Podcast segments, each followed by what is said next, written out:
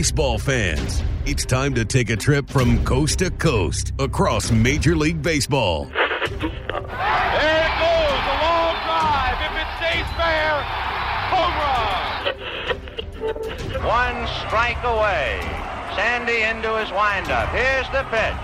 Swung on and missed a perfect game. Fly ball deep left center. Grissom on the run. Yes! Yes! Yes! The Atlanta Braves have given championship. Listen to this crowd.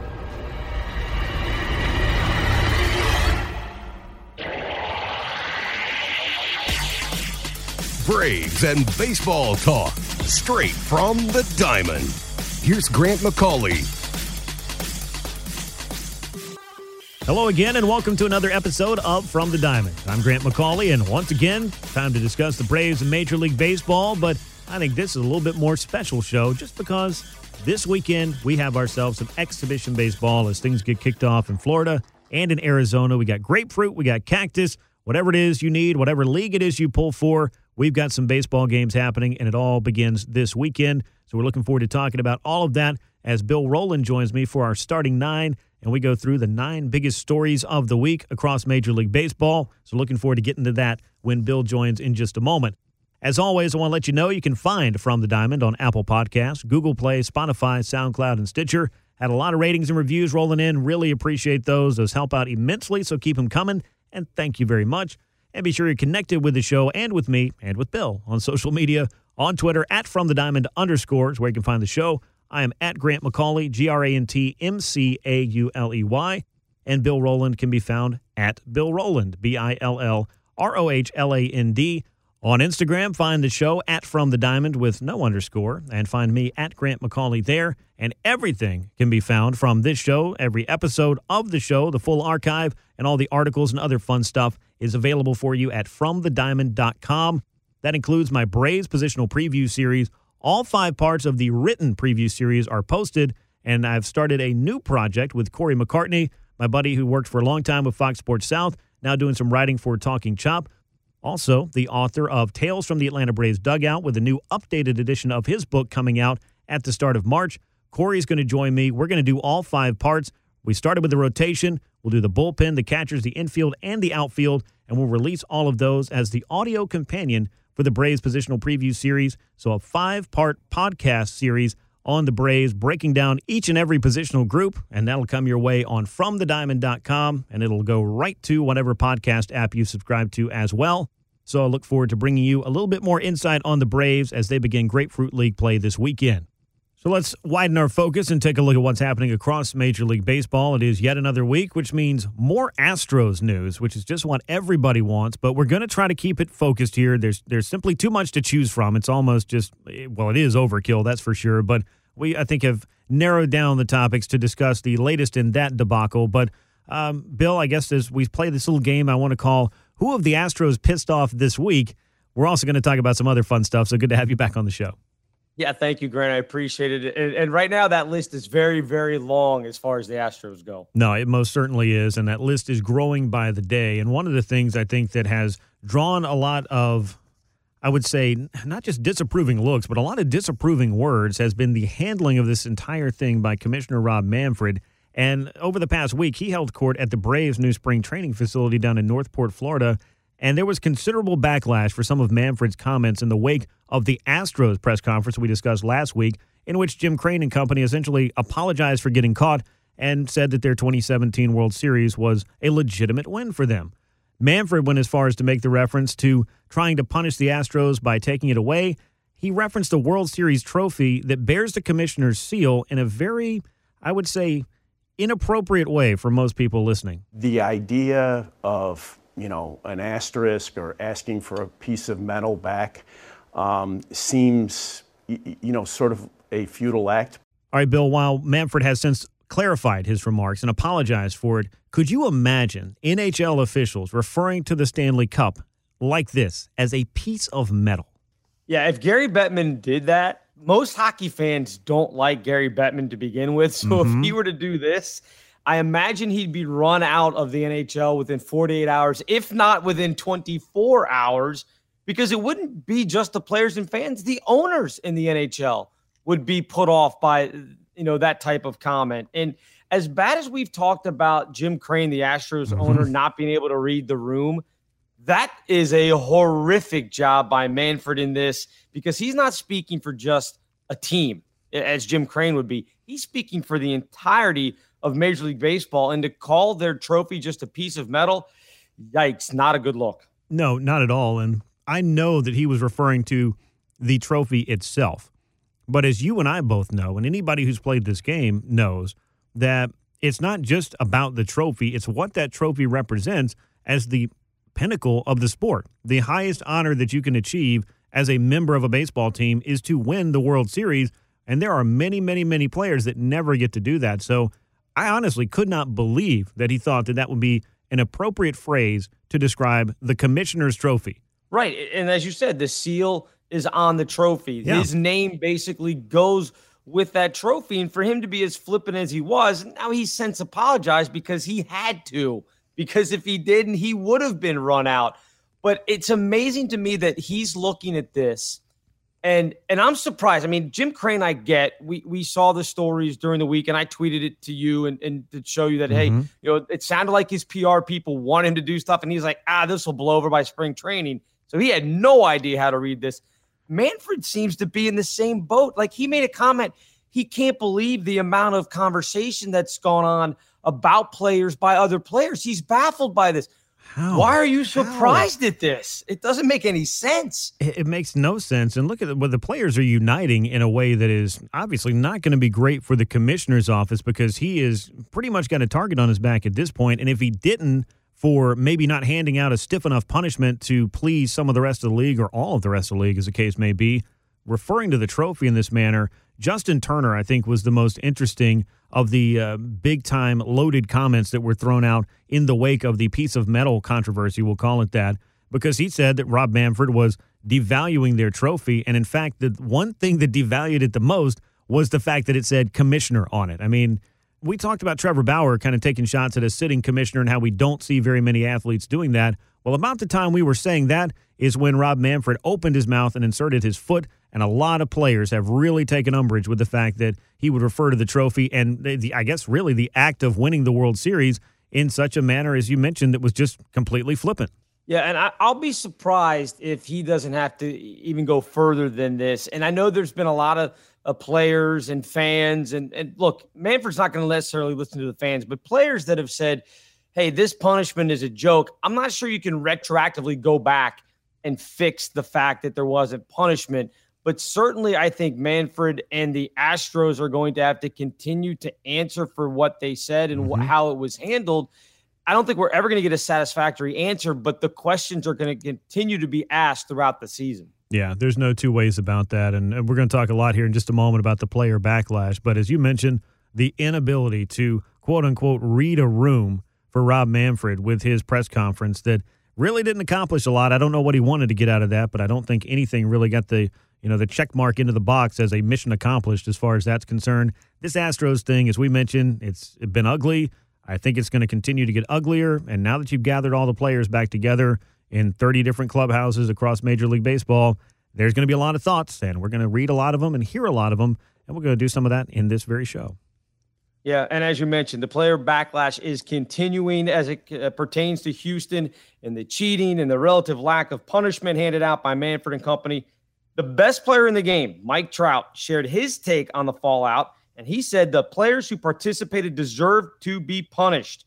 He's not alone in all this, but do you think MLB had any clue how bad this uh, lack of player repercussions was going to affect the game? And especially, as we just talked about, not just the fans, but the players themselves. Yeah, it's really fascinating to me to hear this many players you have these kind of strong opinions. I know that you get on Twitter and there's a new batch of them every single day. You've got uh, Aaron Judge, I know, was very outspoken about you know the losing to the Astros in the American League Championship Series in 2017. I'm sure that it didn't really sit well that they lost to him again in 2019 as well. But when you go back and look at the things that the commissioner's report was able to prove, 2017 has a huge, just bunch of question marks put on it, and players are now asking those questions and trying to figure out how exactly do you levy some kind of punishment.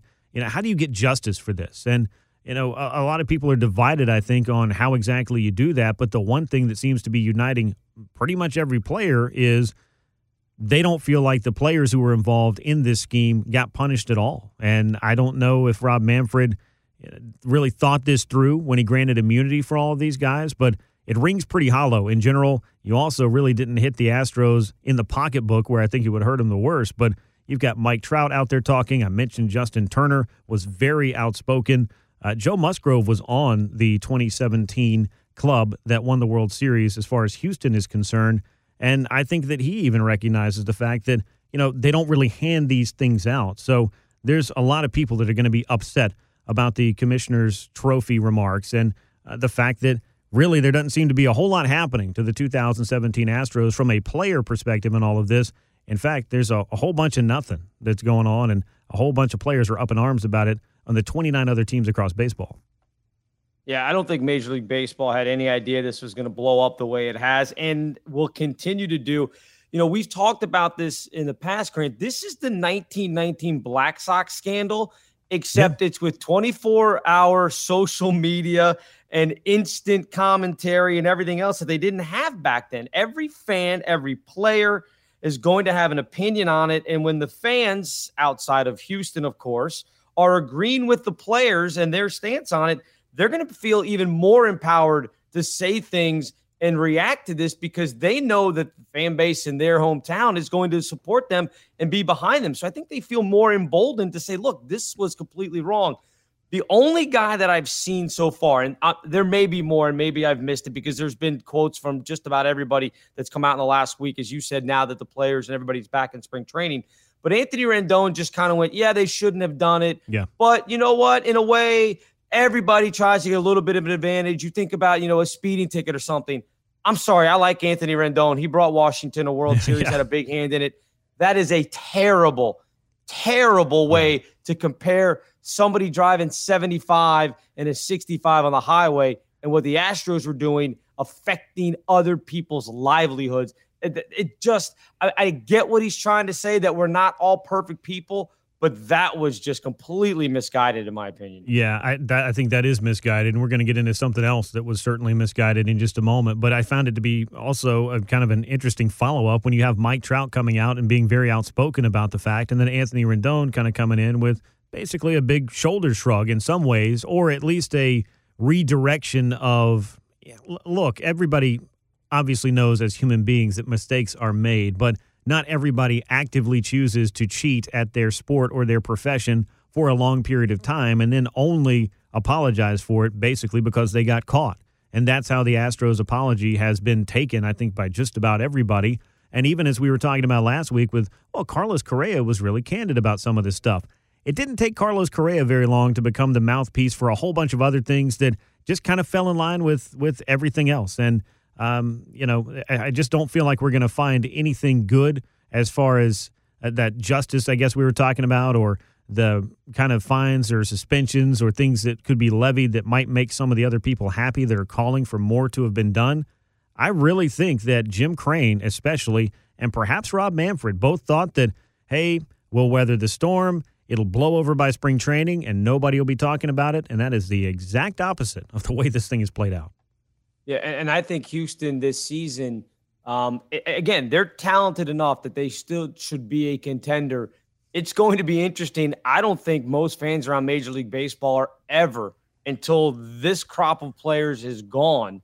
Uh, I don't think they're ever going to think that Houston is a legitimate division champion. If they go out and win the division this year, I still think that fans will have questions because – look, if you did it once, there's no reason to think that you wouldn't try to figure out some other way to do it again. Yeah, and you can't really believe anything these guys are saying at this point because they have no credibility whatsoever. And uh, one of the things that was going around on social media this week, I know a lot of us follow Rex Chapman, who gives us all kinds of fun videos and things to enjoy Love and Rex. pass the time with. He threw out the question of, you know, what would make you happy as far as a punishment was concerned. My answer to that was strip that title, take that away Give them a three year playoff ban so they can't go back to the World Series and hit them in the pocketbook. Whether you're able to find them again or not, doesn't sound like they're able to, but you don't let this team go to October. Maybe they decide they want to trade this guy or they have to trade this guy or their team has to come apart. They're not going to make the same kind of money when they're sitting there under a three year playoff ban. And that was just kind of my ideas for it. I know it's not going to happen, but it's just as I look at it, I'm sure there would have been backlash from possibly different pockets of the league and the players association, all those kinds of things. But that would be in an ideal world if I could levy a punishment. That would be what I would have handed down. But I am not the commissioner of baseball. No, it's not bad. You probably should be, though. You probably do a better job. Well, it's a tough job, that's for sure. And there's, again, a lot of opinions that are rolling in on this and a lot of player opinion. And David Ortiz, the Red Sox legend, spoke to the media at spring training on Thursday and delivered a very different message than some of the outspoken players, including Mike Trout, that we've discussed in this very show. In fact, he decided to really take aim at Mike Fiers, who was been looked at as the central figure for blowing the whistle on the Astros sign stealing scandal. So take a listen to what David Ortiz had to say. I, am mad at, at, this guy, the pitcher that came out talking about it, and let me tell you why. Oh, after you make your money, after you get your ring, you decide to talk about it? Why don't you talk about it during the season when it was going on? Why, why, why you didn't say, I don't want to be no part of? Oh, now. So you look like a snitch. You know what I mean? Why you got to talk about it after? That's that's my problem. You know why why nobody say anything while it was going on? People is not stupid. What do you think on Ortiz's take here, Bill? Look, it's the same thing that Pedro Martinez said back in January when he called uh, Fiers a bad teammate back then for snitching people out. I, I don't get. I mean, does David Ortiz know that that Mike Fiers didn't go to the the team and say, guys, this is ridiculous, cut it out?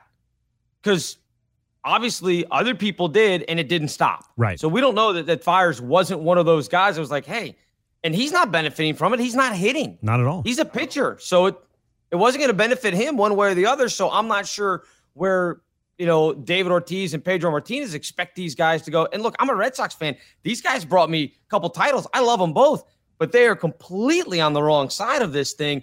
I'm glad that Fiers came out and said it. Granted, he opened up the Pandora's box and now we can't get away from it. But baseball needed this because you listen to guys talk about it now, and every single one of them that played the Astros in big games, in the playoffs, in the World Series, talked about how you knew you had to have a bunch of different signs going in there, mm-hmm. but nobody could really point it out and point the finger at them because they're going to look like sore losers because they lost to Houston. Well, Fiers took that all away from them. Now they don't look like sore losers. They look like brilliant guys for knowing what was going on. But the Astros are now the ones that look petty in all of this. So I'm okay with what Fiers did. I don't know where Ortiz and Martinez get off saying that he's a bad teammate or a snitch or whatever it is. Yeah, look, I understand that there's a code amongst teammates. And I really, I think this is in just general relationships across life about as things go on and you try to navigate, there are sometimes going to be some difficult decisions that you're going to have to make, and some of them that I'm sure a lot of us would like back in hindsight. And as you mentioned, as a pitcher, he's not benefiting directly from that in terms of his stats improving. As a pitcher, he's still got to go out there and get outs. And Mike Fiers did win a World Series. So the benefit of the Astros hitters being so good clearly is that you can win baseball games. But as Mike Fiers moved on in his career and ended up with Oakland, I heard Stephen Piscotty on MLB Network Radio saying that – you know, it wasn't just Mike Fiers, but he was the first guy to kind of put his name on it and publicly, when asked about it, kind of open that door, as you mentioned, Pandora's box. But he was not the only guy who had communicated this to the league. I know the Oakland Athletics had reported this prior to, uh, you know, the big investigation that had finally gone on, where the commissioner's report came out and the Astros finally kind of got called out for the things that they had done. And some of it, I guess, finally saw the light of day for a lot of other people. But there was suspicion of this going on for quite some time. And to go back to David Ortiz saying, you know, well, Mike Fiers just looks like a snitch here because why wouldn't he do it when it mattered? I mean, calling into question the character of any member of the Astros in 2017, I think is a fair take because everybody was benefiting from all the winning that they were doing. But on the other hand, this was going to come out some way or another in the age of free agency and teams moving around and whatnot. I just don't see how there was any way to avoid somebody finally talking about this and it finally coming out. So it really doesn't matter who it is, but I think it's just a really bad take to look at it and be upset at the first person who, again, put his name on it and kind of open the door for everything because it doesn't change what happened. Like it doesn't make it any better. It doesn't make it any worse for that matter. It's just the facts finally came out. And I just don't see how David Ortiz can look at that as a bad thing. As we've said, I'm not sure what his mindset is on that. I mean, unless there's something that those Red Sox teams that he were involved in had going on as well, and he doesn't want anybody snitching him out. I, don't know, but it just doesn't doesn't make any sense to no. me that these guys would think that what he's done in unleashing this investigation in Major League Baseball is a bad thing because it wasn't going to come out if players didn't talk because the commissioner had been told about it. Other teams had gone to Major League Baseball, as you said, other players and went, yeah, other players and said, "Hey, what's going on here in Houston?" And they were just kind of like, "Sweep it, sweep it. Don't worry about it. Don't worry about it." And it wasn't until Fiers and and other people started really chirping about it that they their hand got forced and they had to take care of it. So to me, ultimately, that's all that matters.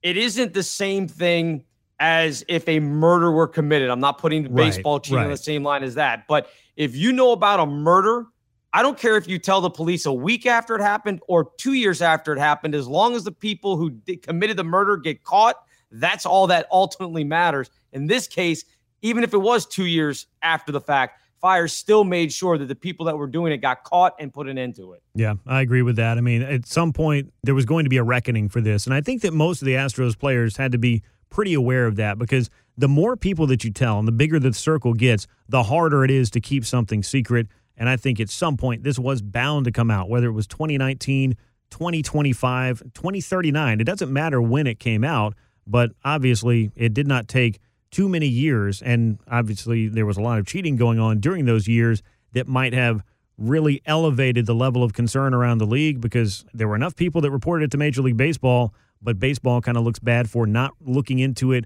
hard enough or going far enough with an investigation prior to everything that transpired over the winter here. So, an interesting story that seems to have many tentacles all wrapped around just about every possible angle that you can get in baseball. And I don't know that that's going to stop anytime soon, but Bill, I certainly am looking forward to talking about some of the other things that are going on because I'm kind of excited to have spring training back so that we can start to move past just nonstop Astros talk every single day. Yeah, let's move on from the Astros now. Let's talk a little bit about Kris Bryant, who says he has no hard feelings after losing his service time grievance.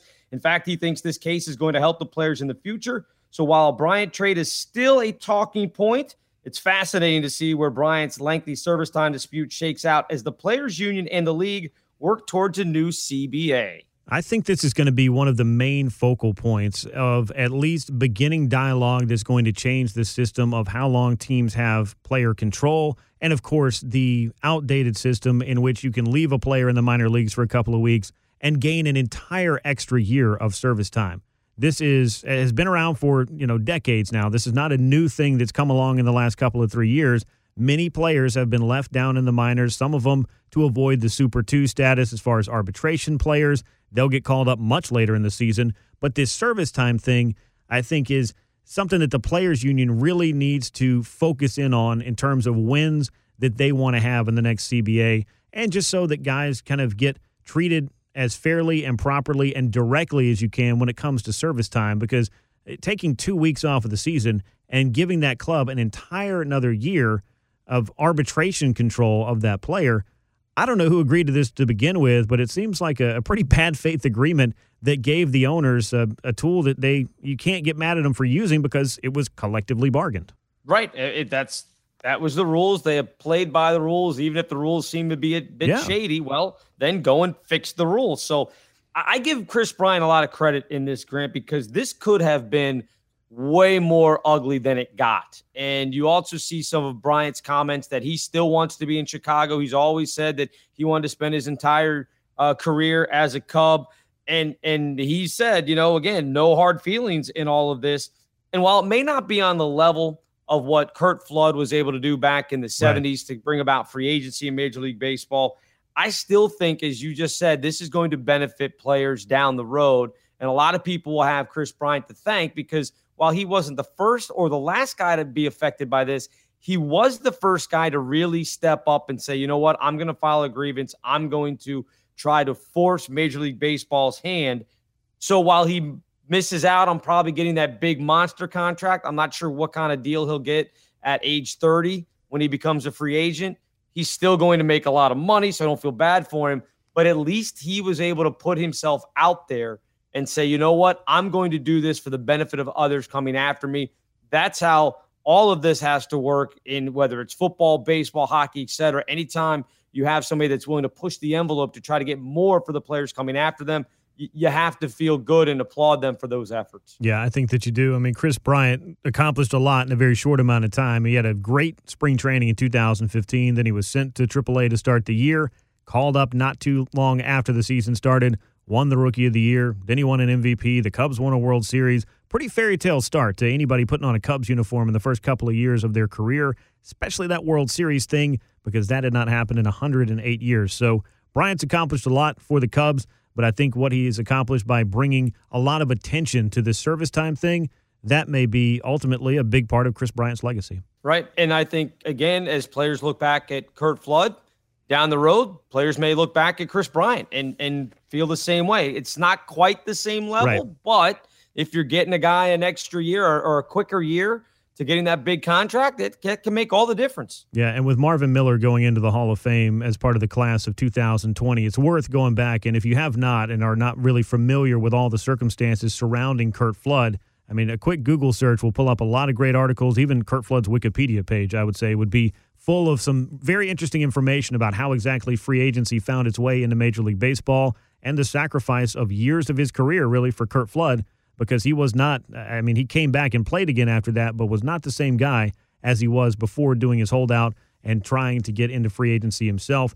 He ultimately did not get there, but a few years later, free agency came along and Marvin Miller was a central figure in all of that. So, uh, as things go, go read up on Curt Flood. I think you'll be interested in that if you love the history of the game, and it'll give you maybe a little bit of insight on why exactly it was important for Kris Bryant to hold on to a grievance like this for a number of years and not just let it be water under the bridge back in 2016. Uh, so, Kris Bryant has been an interesting topic when we talk about possible trades. But when we think about third baseman who may be on the block, we also have to talk about Nolan Arenado, as he is the Rockies star third baseman who spoke to reporters this winter about feeling disrespected by Colorado's front office. All the trade rumors, of course, and it seems to be kind of a cold war between him and uh, the Colorado higher ups. He even said the rumor of being traded for Bryant would, quote, be interesting to him, which I found to be interesting as well. Uh, Arenado, though, the subject of these ongoing rumors all winter, said he's committed to the Rockies. But, Bill, I have to ask you, are they committed to him? Because the lack of their moves this winter would signal that perhaps they are not as committed to Arenado as they might have let on when he signed his big extension last year. Yeah, I don't know if things changed over the course of a year. I don't think you give a guy eight years and $260 million if you feel like you're just going to then turn around and trade him uh, a year or two later. But it's funny, both he and Bryant said that they aren't holding grudges about their situations, albeit they're very different situations. I think Arenado's situation a little bit stickier because he did sign that big deal, eight years and $260 million, and then talks about being disrespected by the organization not quite sure I'm following the logic on that, other than maybe he feels disrespected because, as you said, they're not going out and they didn't make a big splash in yeah. free agency. I will say this: you talked about the higher ups, and Colorado's GM had a, a comment this week, and it kind of rubbed me the wrong way in this when he said that um, you know he'll get a chance to sit down and talk with Arenado at some point. He's like all the players will find time to sit down. I've seen him. We've said hello, but we haven't sat down dude, this is the guy who is angry at your organization. Right. You need to sit down with him. If not meeting him before spring training starts, the first couple of days, you need to be like, hey, man, do we need to do dinner? What what do we need to do? We need to sit down. So I get it from that part. He's the cornerstone of that franchise. They need to make him happy. But I'm not sure. Again, Arenado talking about being disrespected. I don't think anybody gives you $260 million if they don't respect how good you are. Yeah, I think that really where he's feeling disconnected from the club as far as their communication is concerned is A, as you mentioned, I mean, to not have a conversation with your star player basically all winter long is what it sounds like. And the fact that they really didn't even connect before spring training so that they could maybe come in on somewhat amicable terms or at least knowing what exactly they're looking at going forward. So uh, the ball kind of got put in Arenado's court to – go ahead and handle it in front of the camera, which puts some pressure on him because clearly he wants to communicate his point, but he doesn't want to come out like looking like the bad guy. But the more quiet that the Rockies front office is about this, the more that you just kind of have to wonder what exactly they're thinking. And I bring up the are you committed, are you not committed? Because you got this guy an extension, you gave this guy an extension, a big time amount of money, $260 million over eight years. But with that, Arenado was kind of committing himself to the idea of we can win in Colorado. They've done a little bit of that with him in a Rockies uniform, but they haven't taken those next big steps. And I think he was interested in sticking around insofar as the Rockies were committed to winning. You go out and lose about 90 games a year, which is what happened in 2019, and then don't do anything to try to course correct that by making a couple of trades or maybe signing a free agent, even if it's not the biggest name that's out there. That I think had Arenado thinking, well, what exactly are we doing? Because the clock keeps ticking. And Kris Bryant said this, hey, I'm not getting any younger, so I've just got to go out and, you know, play with the opportunity that's in front of me. Arenado's got a little bit more cost certainty and he's going to be making a lot of money, but I'm sure he'd like to win at some point. And for Colorado, they've had some highs, but they have had a very difficult time getting to the top of the mountain, if you will, and winning a World Series, and it hasn't happened yet. Yeah, in Colorado, their front office, again, even if you end up trading Arenado a week later, a day later, doesn't matter when it is, you've got to come out and try to smooth things over with him. And for your fan base, you've got to make it look like you're making an effort to keep this guy happy. Now, I give Arenado credit. He said he's come in. He's not going to let it be a distraction. He's not worried about it. As I said at the very beginning, talks about not holding grudges. I don't expect for a moment that Arenado isn't going to give 100% to the Colorado Rockies while he's wearing that uniform, sure. whether it's for the next seven years, whether it's for the next six months, whatever it may be. I don't question that guy's level of effort at all. Uh, but the organization itself needs to be front and center to say, look, we understand why he's not happy with us, and we're doing everything we can uh, within reason to make it the, to, to fix the problem that we have with him. Yeah, I mean the organization has to set the tone when it comes to getting the players in to set the winning in motion, if you will. They've got some talent there. There's no two ways about it, but they don't have all the talent they need to compete in a very tough division like the NL West. All right, the Braves made some moves, as I'm sure that most of the people listening are aware of this already, extending the contracts of the manager, Brian Snitker, and his coaching staff all the way through 2021, as well as GM Alex Anthopoulos who got a nice bump as he's now the GM and president of baseball operations. They've been very successful the last couple of years, back to back division titles, but going out in the first round of the postseason in both years. Do the Braves have the right leadership in place to finally get past the first round? I think that they do. And I think that 2020 is going to be the year that perhaps they answer that question because anybody listening to this podcast and has been listening to the shows I've done for some number of time or just been a Braves fan for the last couple of decades knows that this postseason drought has gone on since 2001. That's the last time the Braves won a postseason series. Now, 14 consecutive division titles and all of that stuff. It was a tremendous run from 91 through 2005 but the run that has followed that has seen a smattering of success, some good years, some not so great years. The Braves, of course, went through a rebuild and came out the other side with those division titles. While they matched up with the Dodgers that first year, and there might have been a feeling of can the plucky Braves, you know, up up in the Dodgers and and score the upset and win that division series. I don't necessarily think that the Braves were heavily favored in that series, but the fact is, if you look at the National League Division Series in 2019 against the Cardinals, the Braves flat out should have won that series. It didn't happen in game one for a variety of reasons. Didn't happen in game four. Those are two games that the Braves could have won before even getting to that game five debacle that happened last year. So as I look at it right now, I know that to a man, the Braves clubhouse respects and loves playing for Brian Snitker. And I think that that is something that is hard to find and hard to replicate year over year as well, because the, uh, you know, Bill, the shelf life of managers sometimes is uh, not very long, and clubs get very impatient. But I think the Braves like having the stability that Brian brings, and the fact that he's been in the organization for four decades doesn't hurt either. He's got that respect going, and with Alex Anthopoulos coming in and uh, building off of some of the work that had been done to build a great farm system and looking, I think, to maybe finally put his mark on one big signature move. I still expect there to be a trade, perhaps a blockbuster trade, maybe before spring training's over, but if not, perhaps by the trade deadline because the Braves have a lot of pitching in the minor leagues. And I think that they've got to turn that into things they need at the big league level because you don't know how long your playoff window of contention is. And I think the Braves need to find out the answers to those questions about the leadership and also what do we need to take that next step? Elevating the payroll is great, but flat out, they've got to figure out the way to get the right talent in to put them over the top, get past the division series, and maybe steamroll their way deep into October because it's been a while since the Braves have been able to do that.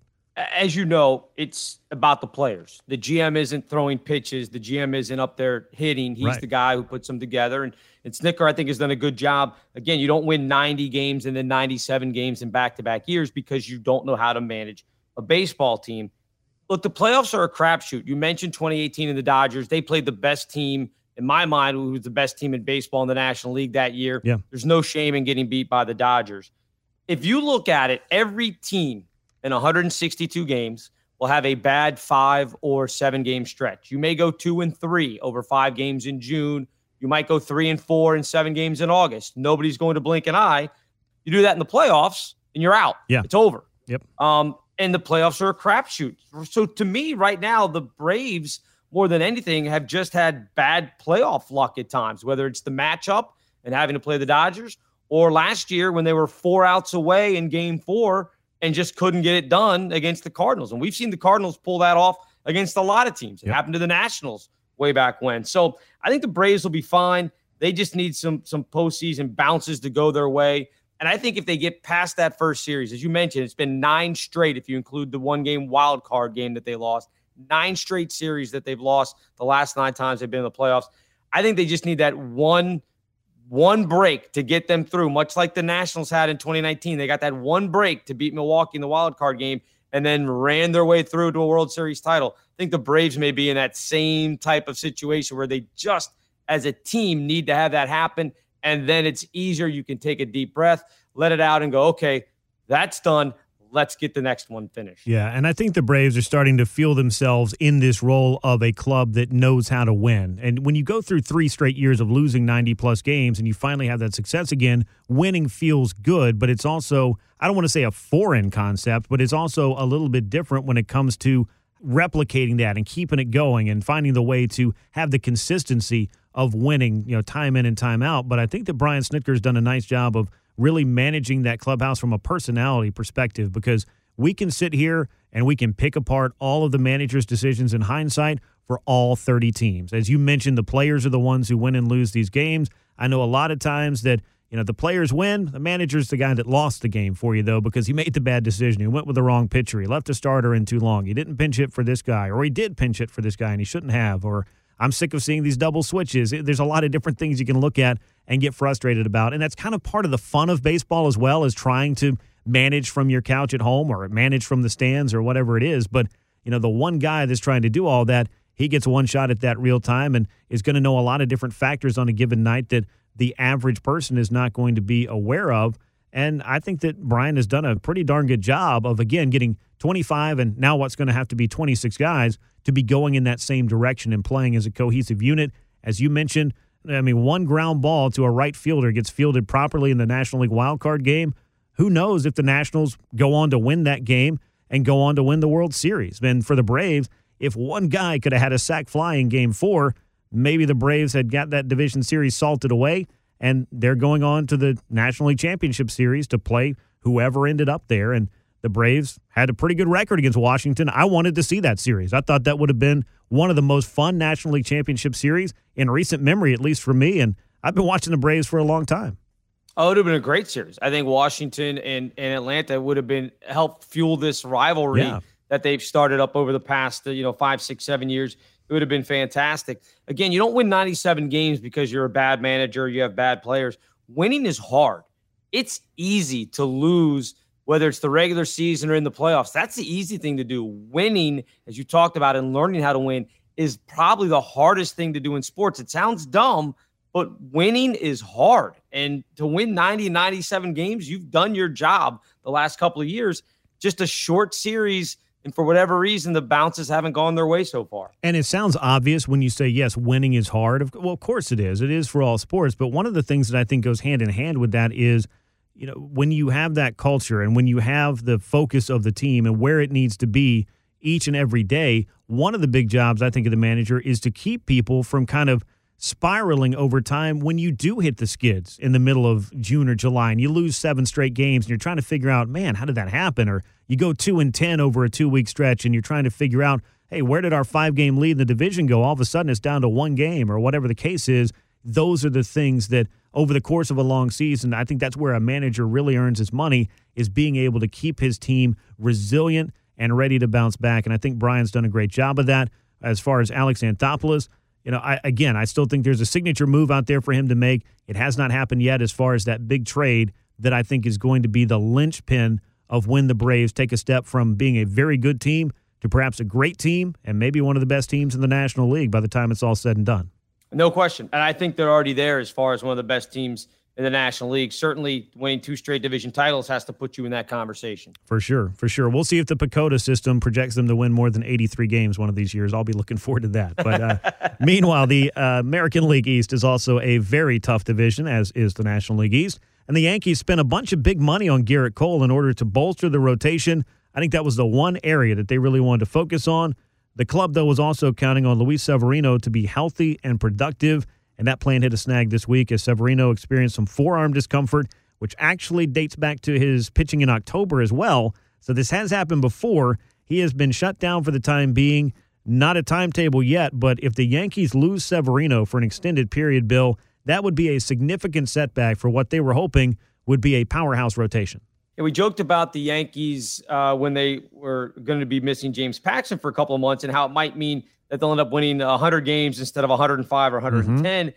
You add another arm down, the Yankees might be getting a little more nervous about how their division dominance may go this year. They're still clearly the best team in the AL East, but we've seen lots of teams get derailed by a simple injury or two, and they're not able to have guys come in and replace them, or guys end up being hurt longer than they thought, or you get to the playoffs and that injury starts flaring up again. The weird thing to me is there doesn't seem to be anything structurally wrong, or at least they haven't been able to find it according to reports. Right.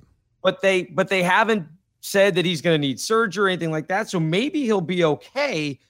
But I do find it odd that they can't find what the problem is with him. And anytime you have injuries that linger like this, I mean, you hope the guy can end up being healthy, but it might be a situation where he comes back, he goes back on the DL, he comes back. He may be in and out the entire year for this team.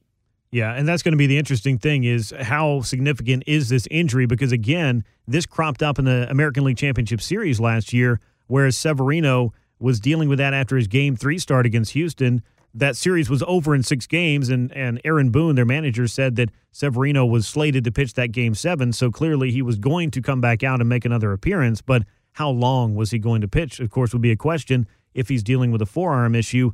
And then it goes all the way through the winter. And the first week that you come back for spring training and get on the field and start doing the workouts, this crops up again. But this is a guy that only made, what, three regular season starts for New York last year was able to pitch in October. Of course, you wanted him then. But he was a 19 game winner a couple of years ago, has front of the rotation stuff. This is a guy that when you brought in Gerrit Cole, you felt like, hey, we're we're putting this guy in lockstep with Severino and with Paxton and with Tanaka, and you start feeling kind of good about what you got there one through four. And then all of a sudden, two of these guys may or may not be available to start the season. We already know about Paxton, but as you mentioned, Severino, uh, that's uh, that's another hit for a club that really wanted to answer some questions when it came to the starting rotation. And it's amazing to think of this club as being a, a team that could win 100 games and do so without really having its full accompaniment of starting pitchers because they did it last year. So you think maybe 98 instead yeah. of 100? Yeah, they've dropped down to the 97 now. win plateau. I'm just not sure if they're going to be able to get into triple digits. But yeah, I mean, it, it, it's an embarrassment of riches. But then again, I mean, and we're certainly not making light of the injuries whatsoever. But the Yankees were hoping that they spent some big money on Gerrit Cole but also had the pieces in house already in place so that he could take them to the next level. Yeah, no question. And, and you look around with the Red Sox uh, moving Betts, they're going to be down. Mm-hmm. Toronto, I think we've as we've talked about, young, their lineup's going to be really good. I question their pitching rotation. So really, it's whether Tampa Bay with their shoestring budget can still try to keep uh, up with the Yankees. I, I don't know that anybody else in that AL East this year is going to be able to do that. I, they're still far and away. Even if Severino has to miss a bunch of time, even if Paxton doesn't pitch until say July, they're still by and large uh, the overwhelming favorite in that division. Yeah, I agree. If not all of the American League as well. Yeah, absolutely. All right. Cleveland Indians having some pitching problems of their own after they traded Corey Kluber to the Rangers. The Tribe has now lost two of their starting pitchers already this spring, and it's not even March yet. Mike Clevinger had knee surgery. He's going to begin the season on the injured list. And now Carlos Carrasco has suffered a leg injury and could also miss time. Cleveland, one of those teams that people thought may be able to hang with Minnesota in the AL Central, but they're going to need all of these guys to be able to pitch if they're going to have any type of chance. Yeah, and when you think about Kluber already being gone, a member of the Texas Rangers, that was a move that you knew was going to test the depth of what has been a really talented rotation for the Cleveland Indians for a number of years now. But if you move Kluber, you're kind of feeling like, all right, well, Clevinger is ready to take that next step, and I think that he is, but it's going to be hard to do it from the injured list after suffering that knee injury.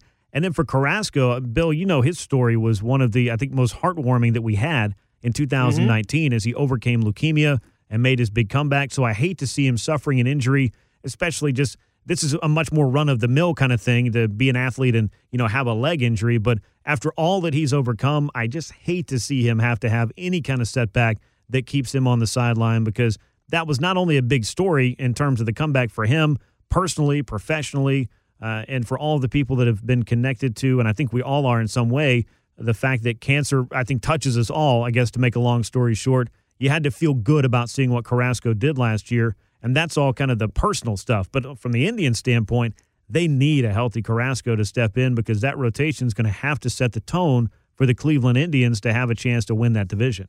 If Clevinger doesn't get hurt and they go into the year with Clevinger, Shane Bieber, and Zach Plesac as their one, two, and three, I think that's probably where they would have slotted these guys. Yeah. You you'd feel pretty good about your situation if you're Cleveland. Uh, you know, if you're manager Terry Francona, you have got a one, two, and three, and then Carrasco. You know, when he came back, he wasn't the same guy, and not to be expected after he missed all that time uh, with his with his battle with leukemia. But if he's your four, that's still not a bad spot to be in because right. he kind of eases his way back in. You're not there's not a lot of pressure on him, but with those two both being down uh, you know, Plesac, a young kid, Bieber, they both pitched well, but I don't. I'm not sure they're ready to be number one, number two. Um, as long as Clevinger's out, they got a couple of young, intriguing arms. Uh, Logan Allen, 22, a lefty. I think. I mean, he was not good last year in his major league debut, and the and I think he got six or seven starts with them. But his stuff, people say, should be able to play at the major league level at some point. It's just, will that be 2020 or is it not going to be until 21, 22? which case doesn't do him any good going into this season. Yeah, but you never know where these opportunities come from, and somebody steps up and does something unexpected, and it really maybe comes into their own and has that career, that breakout year. I know for the Braves last year, as we broke camp in spring training, they had two young arms in Kyle Wright and Bryce Wilson, who were both in their starting rotation. They weren't there for very long, though, because Max Fried got pulled out of the bullpen and put back in a starting rotation and Mike Soroka came along after being sidelined during the spring after uh, suffering a, a flare up of a shoulder injury, doing some offseason workouts. And then by the end of the year, Max Fried and Mike Soroka, maybe not in that order, were the best pitchers that the Braves had. Both of them had breakout years. So who's to say maybe one of these young Indian starters doesn't step up with this opportunity and really run with it? But they're going to need that if they're going to overcome, especially the loss of Clevinger and then having Carrasco perhaps be sidelined as well. It really tests the depth. And that's one thing that the Indians, as you talked about them year over year over year, they had the starting pitching that made you feel like they could make that run toward October and perhaps make a run through October as well. Yeah, if if they can get uh, Carrasco back to what he was a couple years ago, that certainly will keep them in the division race for a little bit longer. Clevinger, I'm not sure what they've been saying. I, I, haven't seen a timetable on it as far as when they expect him back. Yeah. If it's only a couple months, if he's back by, say, June and they're still within shouting distance, then Lindor probably sticks around right. maybe they make a run at it. I mean, that to me, it's funny. This is the domino thing, Grant, that mm-hmm. these type of injuries – can be the reason Lindor ends up getting traded. Yeah, it's crazy to think about because one of the reasons I think they traded Corey Kluber was to move that money so that they'd have it, you know, funds available as they try to you know, perhaps keep Francisco Lindor around for years to come. But that, of course, will be a bridge they'll have to cross at some point in the next year or two. But uh, that aside, with the Cleveland Indians, let's finish things up on maybe a comeback story of a different type as Oriole slugger Chris Davis has been through some really tough times the past few years at the plate. His hitless streak, of course, in 2019 drew some serious attention, but his struggles have had Davis pondering retirement this winter. He is owed $23 million a year for each of the next three seasons. He put on 25 pounds of muscle with off-season workouts this winter, and he's going to try to recapture, I guess, the magic that he had as a 50-plus homer hitter a few years ago with Baltimore to earn that big-time contract. But, Bill, I guess very simply, do you think Davis has a big comeback up his sleeve? No. That's that's very simple. Yes, better answer than that, but no. And and I, I mean, I say it Next flippantly, question. but look, I, I I don't care about him putting on the 25 pounds of muscle, right? Right, because right. it's the strikeout rate. Doesn't matter how big and strong you are if you don't hit the baseball. In the past couple of years, he doesn't hit the baseball. Look, he'll prove me wrong, and, and that's fine. I, I enjoy that if it's a comeback story and he ends up hitting 35 home runs for them and, and can get his average even up to 240, which he hasn't done since he hit that big, since he got that big contract a few years ago, then yes, I guess it's a comeback story for the Orioles who aren't going to be in contention and aren't very good this year. But you look at the numbers, Baltimore would have been better off over the last four years of his contract since he signed that big deal with just a replacement level player. He is a negative 0.5 in wins over replacement over the past four years. He's actually a minus three something over the past two years. They could have had a regular replacement player play, would have been better off, and it wouldn't have cost them $23 million a year. Yeah, I mean, this contract was brought on by the fact that Chris Davis turned into one of the premier sluggers in the American League upon joining the Orioles. It didn't take him very long to get himself established. In 2012, he got regular playing time with Baltimore, hit 33 home runs in 139 games. Then came the monster year 53 homers, 138 runs knocked in, another 42 doubles for him as he became an all star in 2013 at 27. Then he slumped to under 200 the next year. So that was the first kind of bump in the road for him. Then he bounces back, hits 47 home runs, leads the league there, strikes out 200 times, but still hit 262 and turned in an OPS well over 900. So that production, I can deal with the strikeouts, but it was after that that the averages dropped 221, 215, 168, and then 179 last year. So as you mentioned, you're not even really getting league average play here. The strikeouts, of course, are very troublesome. Uh, It's something we see across a lot of baseball, though. Guys aren't afraid to strike out. But Chris Davis's power numbers have also gone down 38, 26, 16, and then only 12 home runs last year. You can't blame a lack of home runs on the shift. So, you know, maybe that's uh, the cause of some of the hits going away for him. But uh, for Chris Davis, I, I know that the offseason workouts are a point of pride for him. But one of the things I think that he made a point of was he wasn't trying to reinvent his swing. And I find that to be a little bit curious. Yeah, I've seen some other, obviously up here, Washington, Baltimore area, we get the both O's coverage and Nationals coverage. And I've seen some things where he's talked about, oh, I've tried to tweak it in the past and it didn't work. And I, like, well, dude, whatever you're doing right now doesn't work. So find somebody else that can tweak it for you. Right. Maybe getting his head back on straight, maybe getting in the gym and putting on the 25 pounds of muscle. Maybe that'll get him back into his groove. But to me, the swing just has so many holes in it. And quite frankly, it's gotten slow as well. Yeah. Again, being in this area, we get to see a lot of the highlights, and their games are on all the time up here, and you watch it. And when he comes up to bat, he just doesn't look like he has a plan when he goes up there. To me, that's more disturbing than okay, you know, he said he was a little thin at the end of last season and lost all the weight from the stress and everything else. But to me, unless he's fixed the mechanics of the swing where it's not long and looping and and and slow, quite frankly, I'm not sure it's going to be much better than what we've seen the last couple of years. Yeah, I'll tell you what's not slowing down is the amount of money that the Orioles owe him, including the deferred money on his deal. $93 million left of the $161 million contract that he signed with them four years ago. So a seven year contract at $161 million is what Davis got. He has said, and I do think this is admirable, he wants to earn that money and that he did ponder walking away from uh, the remainder of this contract as well. But I I mean, it's a problem that I will probably never face in my life. You know, the the pride that you want to take in what you do, and then maybe feeling like, well, I'm getting paid an awful lot of money, but I'm not the player I used to be, and I don't know how to get back there. So I do understand that a lot of the mental fatigue and the stress that comes with this cannot be an easy road to navigate for Chris Davis. A lot of people feel like, well, money kind of solves everything, but in this case, I think this is probably a lot more complicated than uh, a lot of folks are giving Chris Davis the grace, I guess I would say, to understand kind of what he's going through because, hey, somebody out there's always got it worse. And Chris Davis has what I would refer to as a first world problem, but I do understand and empathize, I guess, a bit with what he's trying to navigate and where he's trying to get back to at age 33, 34, somewhere that as an athlete, you can't turn back the hands of time. Uh, you know, time's undefeated, few more cliches, but uh, for Chris Davis, this has been a very challenging portion of not only his career, but also his life. Yeah, it's interesting as you mentioned all that money that's left on his contract, and, and some of that's deferred, so he would get it anyway, even if he walked away. But yeah. he mentioned that having a conversation with his wife during the offseason. How do you think that one went? $23 million.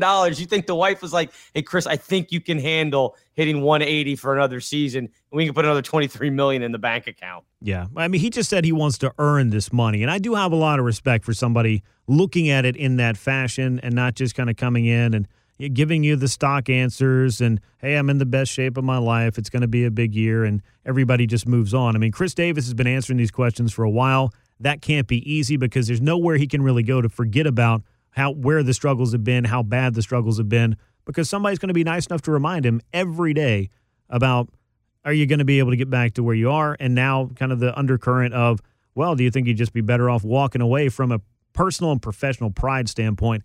That has to be a, again a very difficult road to walk. Absolutely. Absolutely all right. Well, that takes us to the end of our starting nine for this week. We did talk a little bit of Astros, but hopefully we gave you a buffet of other baseball topics that were much more easily digestible or just perhaps better on the palate than some of that Astros talk. But Bill, I enjoyed it as always and look forward to doing it again next week.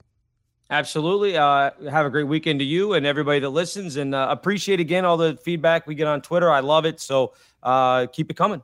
Well, that'll wrap us up for this week's From the Diamond. As always, you can subscribe on Apple Podcasts, Google Play, Spotify, SoundCloud, and Stitcher. Leave those ratings and reviews, and be sure you're connected on social media on Twitter at From the Diamond underscores, where you can find the show. I am at Grant McAuley, G R A N T M C A U L E Y.